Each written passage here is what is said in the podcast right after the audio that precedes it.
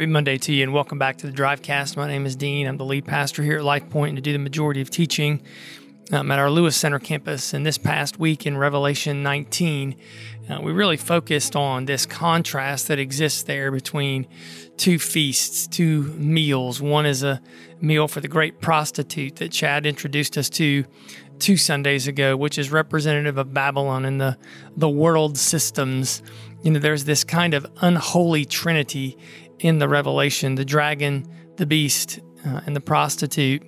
And um, in that, we see their action, this human power and pride play that goes on not just in Babylon, a country which by the time the Revelation was written was completely, you know, irrelevant on the world stage, but rather Babylon was representative of a mindset and a mentality that uh, that is part of nation states. It's part of uh, leaders who lead uh, without God's humility at the forefront of their lives. It's part of um, the sinful nature that Adam and Eve released into this world that we all deal with, even personally to this to this very day. So the battle that we see there, the two battles, you have the Feast of the Birds and you have the Feast of the Bride. The Feast of the Birds really brings closure, it brings an end to Armageddon. And Jesus, who comes riding on a white horse with a sword coming out of his mouth, with fiery eyes and a tattoo on his leg, the one who is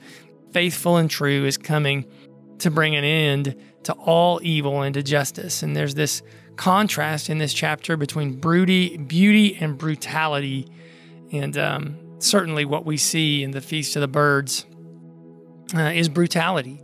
And that's what we've witnessed really over the past nine uh, or so days in the Middle East and the terrorism that we've seen exacted by uh, Hamas uh, in the Middle East. And we are certainly prayerful for all of those who've experienced terror. We're prayerful for the 30,000 or so of our own American troops who are there. We're prayerful for the 10 to 15 chaplains from our own network who are there ministering to soldiers in the middle of this crisis we are prayerful for our friends and family who are asking questions during this time about what's going to happen and is this part of prophecy and the opportunities that we will have to share the gospel um, because of this as we watch God do what only uh, what only God can do shine light um, into darkness. Uh, but maybe the more compelling picture in the chapter is the feast of the bride, um, the bride who has been made ready um, for her wedding day. And, you know, we said that you can kind of tell history in this movement of these meals, right? The first meal was the Garden of Eden, where Adam and Eve chose to eat the fruit of the tree, that shortcut to what they believed was um, was becoming like God. They ate of that meal, and it forever changed humanity. That uh, that shortcut meal that they that they partook of, it passed sin and death on to all of us. But then there's another meal, you know, Satan offers that same shortcut meal to Jesus after he's been fasting for 40 days. But Jesus refuses.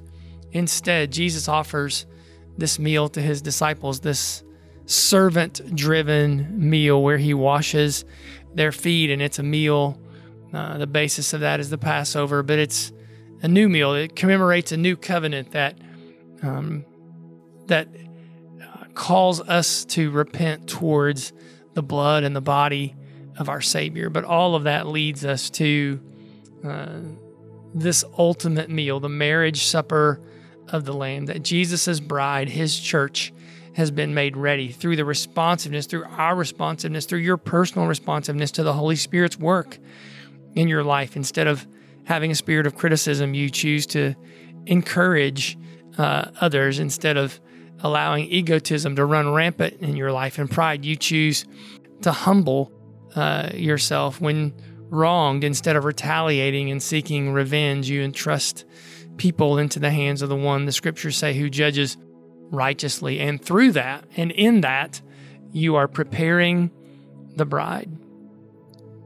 You are preparing your own part of the bride, uh, your own heart. So Jesus says, Hey, Watch therefore and be ready. Matthew chapter 25, verse 12. For you do not know when, right? That's what he, man, that parable, the 10 bridesmaids, there were five ready and there were five who weren't. And um, man, we want to be ready people, uh, ready for the return, looking for the return, hoping for the return uh, of Jesus to come. We pray with the end of Revelation, even so, come quickly, Lord Jesus. Understanding then that communion really is just a dress rehearsal for eternity. Paul said um, that we show the Lord's death until he comes. Jesus said, Henceforth, I will not drink of this fruit of the vine until I drink it new with you in my Father's kingdom. All of these are echoes of hope. This invitation that Jesus gives to the churches in the beginning of the book of Revelation Behold, I stand at the door and knock.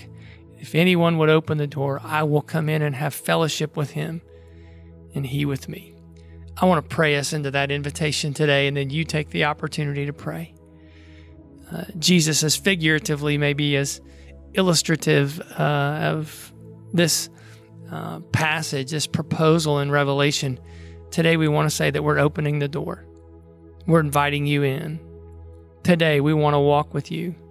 We want to fight against the principalities and the powers of darkness in the world and the ones that are at work in our own hearts. We don't want to seek vengeance. We want to we want to trust you. We don't want to be um, the kinds of people who criticize God. Rather, we want to be the kinds of people um, who encourage. We want to be the kinds of people who love instead of taking advantage.